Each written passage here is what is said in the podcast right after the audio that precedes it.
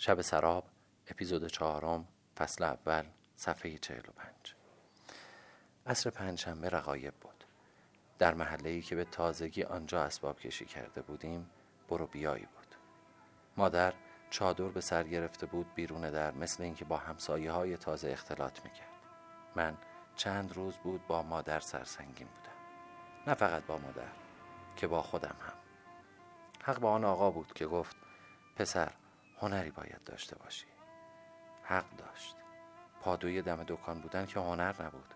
اگر کاری بلد بودم این همه مدت ول نمی گشتم لاقل برای کسی هم نمی توانستم کار بکنم برای خودم کار می کردم اگر مادر کار نداشت تکلیف زندگی ما چه می شد؟ چی داشتیم می‌خوریم؟ از جا بلند شدم. سفره روی تاخچه باز بود. رفتم ببینم برای شام لاقل نان داریم. مادر با سالیقه تمام دو تا نان را تا کرده بود توی سفره گذاشته بود. خدا را شکر کردم. لاقل نان داریم. گرسنه نمیمانیم صدای بسته شدن در را شنیدم و صدای پای مادر را. دویدم سر جایم نشستم و خودم را به خواب زدم. چشمهایم را بستم. مادر وقتی وارد اتاق شد طرف تاقچه رفت. بوی مطبوعی تمام اتاق را پر کرد. به به چه بوی خوبی. نتوانستم خودم را نگه دارم.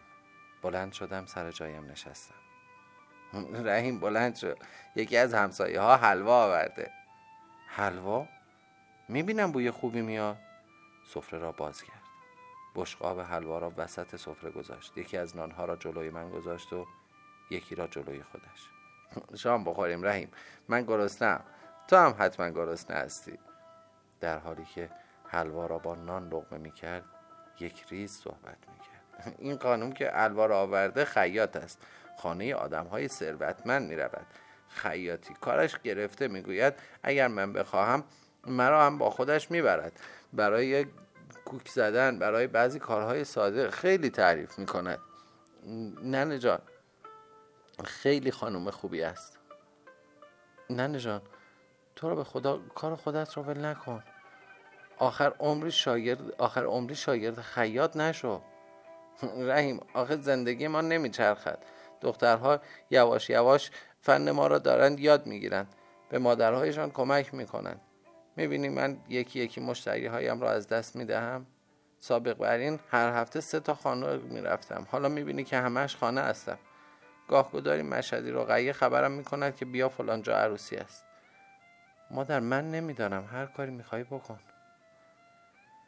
آب از سر ما گذشته. میگم با این خیاط کمک کنم عیب که ندارد. فکری کردم گفتم کمک عیب ندارد اما خانه مردم نرو.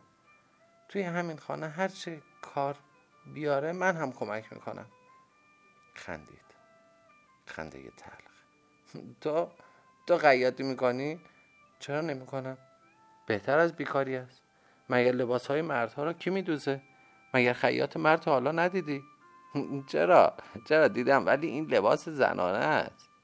باشه. کی می‌دونه من دوختم؟ تو یادم بده. هر کاری باشه می‌کنم. دلم یک دفعه ای روشن شد. بلند شدم لحافم را تا کردم گذاشتم روی رخت خواب. آمدم نشستم سر سفره. عجب حلوای خوشمزه است مادر. نوش جانت خیلی شیرین است. دل مرا زد. فهمیدم که بهانه می آورد که نخورد و سهمش را به من بدهد. تعارف نکردم. مثل اینکه اشتهایم دو برابر شده بود. همه ی حلوا را تمام کردم. من با یک تکه نان حتی ته بشقاب را هم پاک کردم و خوردم. مادر میدانی چقدر خوب می شود از اول صبح تا موقع خواب من و تو لباس بدوزیم. فکر می‌کنی چقدر مزد بگیریم؟ آقا پسر من جز کوک کردن و پس دوز کار کار دیگری بلد نیستم. تو هم که اصلا آن را هم بلد نیستی. یاد می‌گیرم مادر. تو یادم بده یاد می‌گیرم. از جا بلند شدم سفره را جمع کردم بشقاب را برداشتم گذاشتم روی تاقچه. سفره را از پنجره تکان دادم تا کردم گذاشتم سر جایش. چند روز بود دست به سیاه و سفید نزده بودم. انگاری خون گرم توی رگهایم راه افتاده بود. مادر نخو سوزنت کو. بیا از همین امشب یادم بده. مادر با ناراحتی نگاهم کرد. قبلا قبلا میگذاشتی توی جان اماز. کو کجا گذاشتی؟ رحیم کار شب سنگین می شود صبر کن فردا صبح. فردا صبح یادت می دهم کار شب سنگین می شود کی گفته؟ ای بابا ول کن مادر. ما همه کارها را از اول صبح شروع کردیم. کو؟ پس چرا سبک نشد؟ دکان مشتی جواد صبح نرفتم. تیمچه فرش فروش ها صبح نرفتم. مدرسه صبح نرفتم. پس چرا همهشان نصف کاره ماندن؟ بگو نخو سوزن کجاست؟ یالا. توی قوطی چایی از بالای رف گذاشتم. این قوطی چایی از زمان پدرم مانده بود. قبلا که پدر بود همیشه تویش چای میریختیم.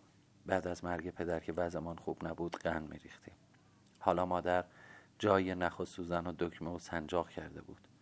بلند شدم پیراهنم را درآوردم. پشت پیراهنم را روی زمین صاف کردم. سوزن را نخ کردم و خودم شروع کردم به دوختن. الهی قربان قد و بالایت بروم. تو که بلدی؟ خیاطی همینه؟ مادر قش قش خندید. مدتی بود که صدای خنده مادر را نشنیده بودم. نه فقط او که خودم هم نمیخندیدم. مادر یک تابلو می‌زنیم بالای درمان خودم با خط خوش می نویسم می‌زنم خیاطی. به این زودی نمیشه پسر. خب به این زودی نه ولی بالاخره می‌تونیم مگه نه؟ چند سال دیگر رحیم. دیر باشد دروغ نیست مادر. بگذار ببینم اسمش را چی بگذاریم. حسابی سر کیف بودم. آینده درخشانی برای خودمان ترسیم می‌کردم. وضعمان خوب می‌شد. خانه بزرگتری کرایه می‌کردیم. شاید هم چند سال بعد موفق می شدیم خانه ای بخریم. من کار توی خانه را دوست دارم. ددری نیستم.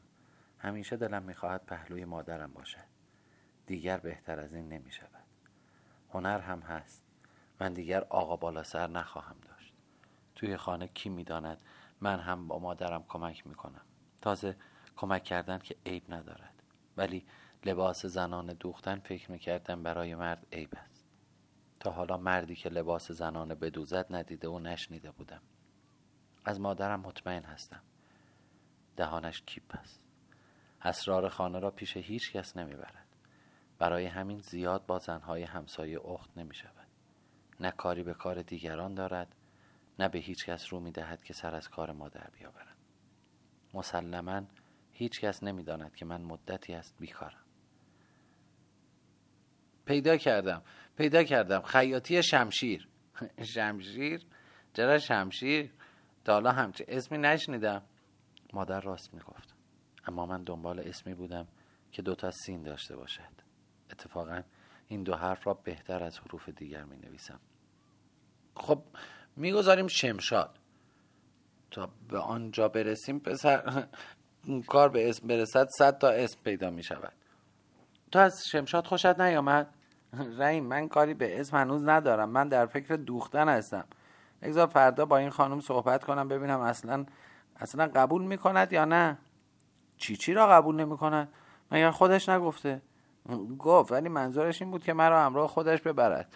این را هم که تو نمیپسندی. حالم گرفته شد. برای چند دقیقه آسمان تاریک روزگارم سفید شده بود. روشنایی امیدی سوسو می‌زد. آن هم پژمرد چند روز باز هم در سکوت گذشت. من و مادر جز به ندرت آن هم حرفهای ضروری را به زبان نمی آوردیم روزگار باز هم برایم سخت گرفته بود. سخت در از سخت. مادر زیر لب قرقر می کرد چهار بار رفتم این بشقاب الوا را بدم این خانه این خانوم خانه نبود. خوش به حالش مادر سر کار می رود میدانی سر کار رفتن چه لذتی دارد؟ یعنی مردم هر روز خدا لباس میدوزند. مگر چه خبرشان است؟ خب مادر دارندگی و برازندگی است. دارند میپوشند دیگه. مادر آهی کشید. بشقاب را روی تاخچه گذاشت. رفت توی حیات قلم و دواتم را برداشتم روی مقوایی که لای روزنامه ها پیدا کرده بودم شروع کردم به تمرین خط. کوکب بخت مرا هیچ منجم نشناخت. یارب از مادر گیتی به چه طالع زادم. دوباره سه باره همین یک بیت را نوشتم. نوشتم تا اینکه صدای در بلند شد. مادر توی حیات بود. در را باز کرد. سلام خانم بفرمایید. حتما دنبال بشقاب تشریف آوردید. نه نه فقط برای بشقاب نه قابل شما را نداره آمدم دیدنی از همسایه جدید بکنم. والا فرصت نکرده بودم تا حالا خدمت برسم. خواهش می‌کنم. خدمت از ماست. مشرف فرمودید. صفا آوردید. قدم روی چشم. و خانم آمد توی اتاق. از جا پریدم. سلام. خانم هیچ انتظار دیدن مرا نداشت. وا خدا مرگم بده. تندی چادرش را کیپ کرد. سلام آقا. حالتان احوالتان خدای نکرده مریض هستید این موقع روز خانه تشریف دارید؟ مادرم مداخله کرد. نه انیس جان. صاحب کارش مدتی از پیدایش نیست. وا مگه میشه؟ شده دیگه. تفلک رحیم بیکار شده. نه می‌تواند دل از آنجا بکند. نه جای دیگر کاری فراهم شده. انیس خانم نشست. زن جا افتاده و با تجربه ای به نظر می آمد نگاهی به مقوایی که رویش نوشته بودم انداخت. تابلو نویس هستید؟ خوشم آمد. کیف کردم. نه نه برای دل خودش می نویسد همین جوری از بچگی علاقه دارد. هر وقت بیکار است مشق خط می کند امیز خانم نگاه دقیقی توی صورت من انداخت. از فرق سر تا نوک پایم را برانداز کرد. مثل اینکه خریدارم بود. سرخ شدم. بعد رنگم پرید. روی پاهایم صاف نشستم. اصلا نمی‌دانستم چه باید بکنم. مادر دوید چایی درست کنه بعد از کمی سکوت انیس خانم با لحن خیلی خیلی مهربانی پرسید چند سال داری پسرم؟ نوزده سال خانم. پیر بشی الهی. جوانی جاهلی سالمی تا برسی به سن ما یک اوستا می‌شوی. این اربابت چه کاره بود؟ فرش فروش خانم. فرش فروش؟ پس چی شده؟ چرا گم و گور شده؟ اسمش چی بود؟ حاجی آ آ می‌شناسم. آنکه خانشان پاچنار بود؟ دلم تپید. خوشحال شدم. بالاخره یک کسی پیدا شد که خبری از ارباب به من بدهد. بلی بلی در در بزرگی داشتن توی هشتی ته کوچه. آهان خودش است میشناختم. خیاط خانومش و دختر خانومش بودم خبر از آنها دارید؟ چی شدن؟ خانشان هم خالی است. انیس خانم آهی کشید. سرش را پایین انداخت. زیر لبش مثل اینکه دعا می‌خواند یا چیزهایی می‌گفت. چه می‌دانم؟ شاید هم داشت کسی یا کسانی را نفرین می‌کرد. جرأت نکردم. دوباره سراغ حاجی آقا را بگیرم. او هم دیگر چیزی نگفت. امروز درست یک ماه و نیم است که در این دکان در این دکان نجاری مشغول کارم. فامیل انیس خانم است. اوستای خوبی است. روز اول که آمدم صادقانه گفتم که نجاری اصلا بلد نیستم. پرسید دوست داری یاد بگیری؟ معلومه اوستا نه اینجوری جواب نده بگو دوست دارم نجاری یاد بگیرم. خنده هم گرفت. دوست دارم نجاری یاد بگیرم. آها این شد. پس از امروز هرچه می‌بینی خوب دقت کن. به ذهن بسپار.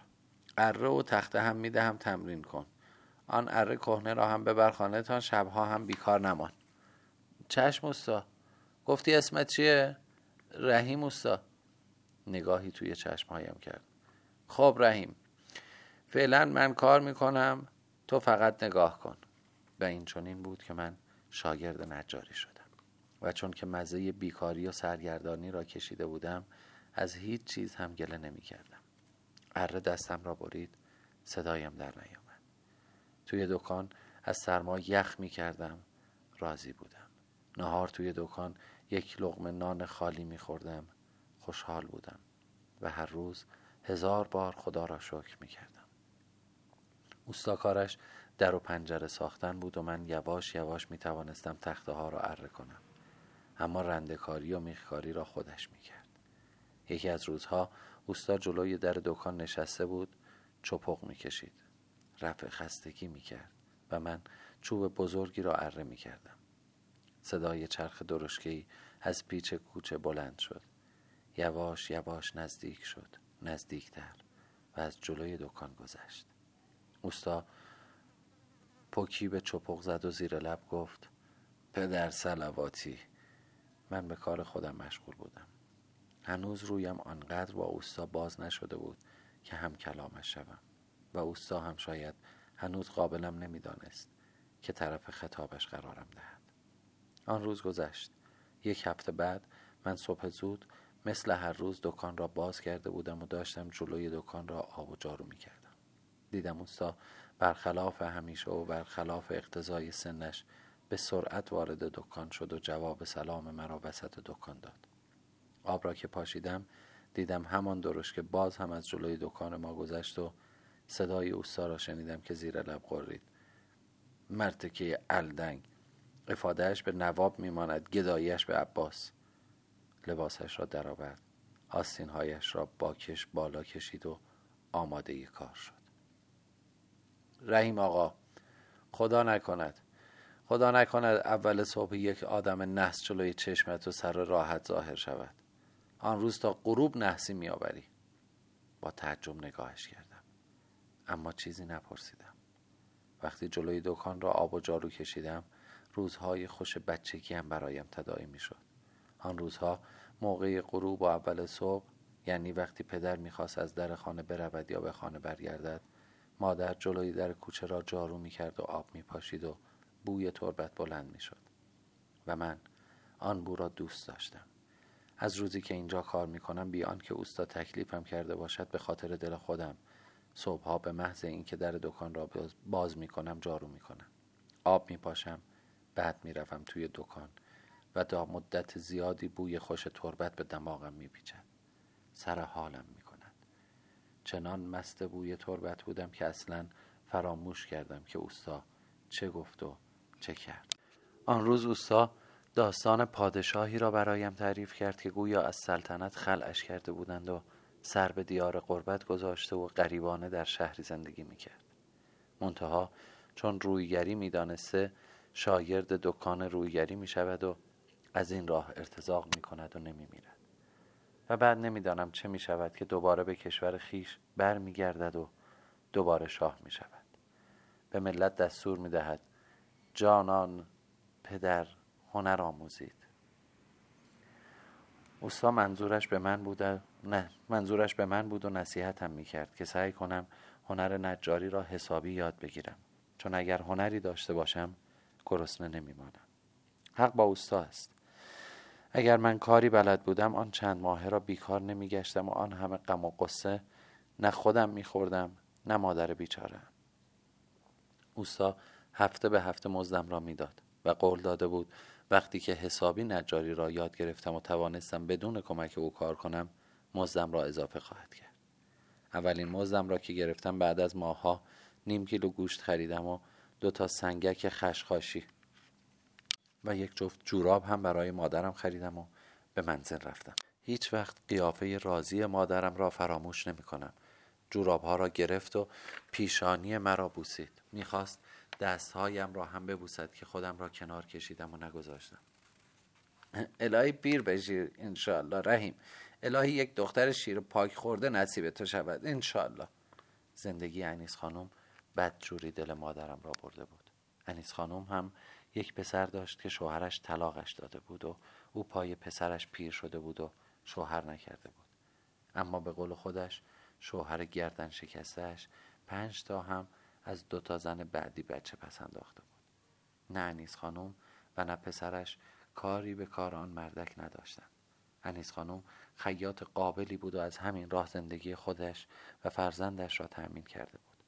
حالا ناصر آقا خودش زن داشت و در کنار مادرش و زنش به نظر من هم مرد خوشبختی بود.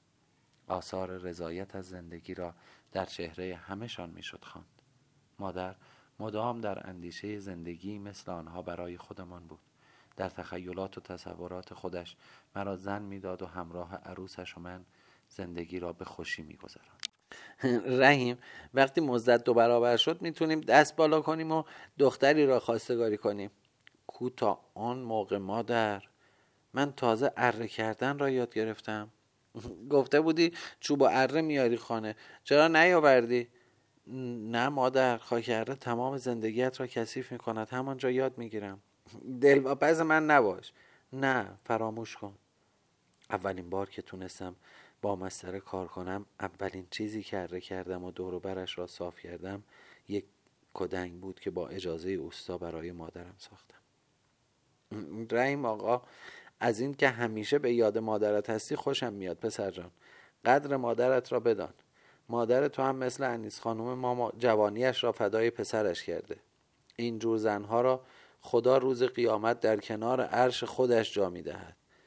ناصر پسر حقشناسی است. سعی کن تو هم مثل او باشی.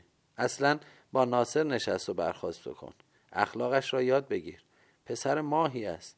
من همیشه آرزو داشتم خدا پسری مثل او قسمت من کند اوستا آهی کشید و پوکی به چپخ زد و دیگر هیچ نگفت. به طوری که فهمیده بودم اوستا بچه نداشت و اجاقش کور بود و همیشه در آرزوی یک بچه به سر می برد. البته نه حالا وقتی که جوان بود. حالا سنی از او گذشته بود و دیگر هوس بچه دار شدن از را از سر انداخته بود. اما گاه گاهی آهی از سر درد از سینهش بیرون می آمد و اسرار دلش را پیش آشنا و بیگانه فاش می کرد. اما آقا ناصر که اوستا می گفت با او دوست شوم مرا زیاد محل نمی گذاشت.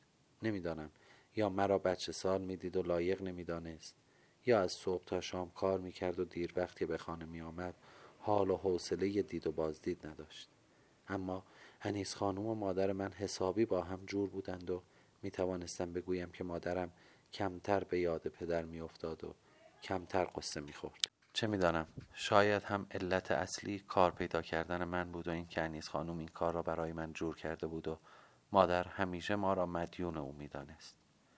به هر صورتی که بود مادر یک انیس خانوم می‌گفت و صد دعا می‌کرد.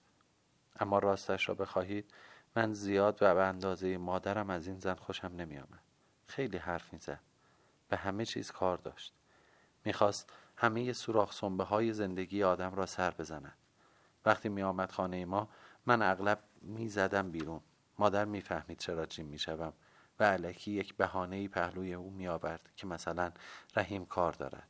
رحیم حمام می رود رحیم بازار می رود و از این جور بهانه ها سه ماه بود که پهلوی اوستایم کار می کردم اوستا خودش اغلب می‌رفت توی خانه مردم و آنچه را که در دکان ساخته بودیم توی خانه ها سرهم می‌کرد. یکی از روزها دمادم ظهر بود. اوستا نبود و من تنهایی توی دکان داشتم چوبهای در بزرگ خانه حاج القاسم را اره می‌کردم. پشتم به در دکان بود و سرم به کار خودم بود. اما صداهای بیرون را میشنیدم. هرچند که توی افکار مخصوص خودم قوتور بودم صدای درشکه را میشنیدم که از پیچ کوچه ای رد شده بود. صدای اره تداوم صدای درشکه را قطع می کرد اما باز هم در فاصله های معین شنیده می شد صدا نزدیکتر شد. نزدیکتر شد و من فکر می کردم از جلوی دکان رد می شود مثل همیشه. اما وقتی توی دکان تاریک شد و صدا قطع شد سر برگرداندم. دیدم درشکه کاملا جلوی دکان ما ایستاده است. با تعجب نگاه کردم. درشکه چی سر جایش نشسته بود اما زنی از طرف چپ در درشکه پیاده شد. دور زد آمد به طرف دکان ما. خیلی تعجب کردم. هیچ وقت زنها با ما کار نداشتند. اگر سفارشی می گرفتیم همیشه مردهای صاحب کار می آمدند و با اوستا قرار مدار می گذاشتند. دست باچه شدم. اوستا که نیست. من چه جوری قرار بگذارم؟ من که بلد نیستم. زن چادری دستگیره در را چرخاند و سرش را آورد تو. یادم رفت سلام بکنم. ماتم برده بود. اوستا محمود نیست؟ خیر. آه اون هم که همیشه خدا پیداش نیست. یه خورده مکس کرد و بعد گفت کارش دارم مجبورم دوباره بیایم. نگاهی بی به من کرد و گفت خدا حافظ خدا حافظ وقتی می‌رفت دیدم زنی که طرف راست درشکه نشسته بود گلهش را چسبانده به شیشه درشکه و ما را نگاه می‌کنه درشکه راه افتاد و من نفس راحتی کشیدم که سفارش چیزی را نداد و الا من نمی‌توانستم معامله را راه بیاندازم. توی این فکر بودم که بالاخره باید یاد بگیرم. در نبود اوستا هم بتوانم کار را راست و ریز کنم. این دفعه که به خیر گذشتم ما امکان دارد مشتری دیگری بیاید و اگر من کاری نکنم حتما اوستا ناراحت می شود رفتم سراغ چوبی که داشتم اره می کردم و کارم را از سر گرفتم. اصری وقتی اوستا آمد برایش تعریف کردم. همان درشکه که همیشه میآید و شما دوستش ندارید جلوی دکان ایستاد و زنی پایین آمد و سراغ شما رو گرفت. نگفت چه کارم دارد؟ نه نگفت. گفت باز هم میآید. بی خود می کند من دیگر خانه آنها کار بر نمی دارم آدم عاقل از یک سوراخ دوبار گزیده نمی شود مردی که الدنگ. در حالی که تراشه ها را از جلوی پای اوستا جمع می کردم با تعجب نگاهش کردم. رحیم شش ماه تمام روی پنجره ارسی خانهشان کار کردم. کار نگو. نه اینکه فکر کنی کار معمولی. نه. با عشق با تمام وجود. مثل یک نقاش. تکه تکه چوب ها را بریدم و ذره ذره به هم چسباندم و میخ کوبیدم مصطفی شیشه بر را صد دفعه بردم و آوردم تا از پنجره پنج متری را تمام کردم. تا آن پنجره پنج متری را تمام کردم. چه ساختم؟ تا نبینی نمی‌توانی بفهمی. اوستا به فکر فرو رفت و من چشم به دهانش جلوی او ایستاده بودم. مدتی به همین حال گذشت. آهی کشید و موهایش را عقب زد و گفت اما رحیم حق مرا ندادن. آنطوری که قرارمان بود حق مرا ندادن. حق مرا خورد این مرتیکه دائم الخمر.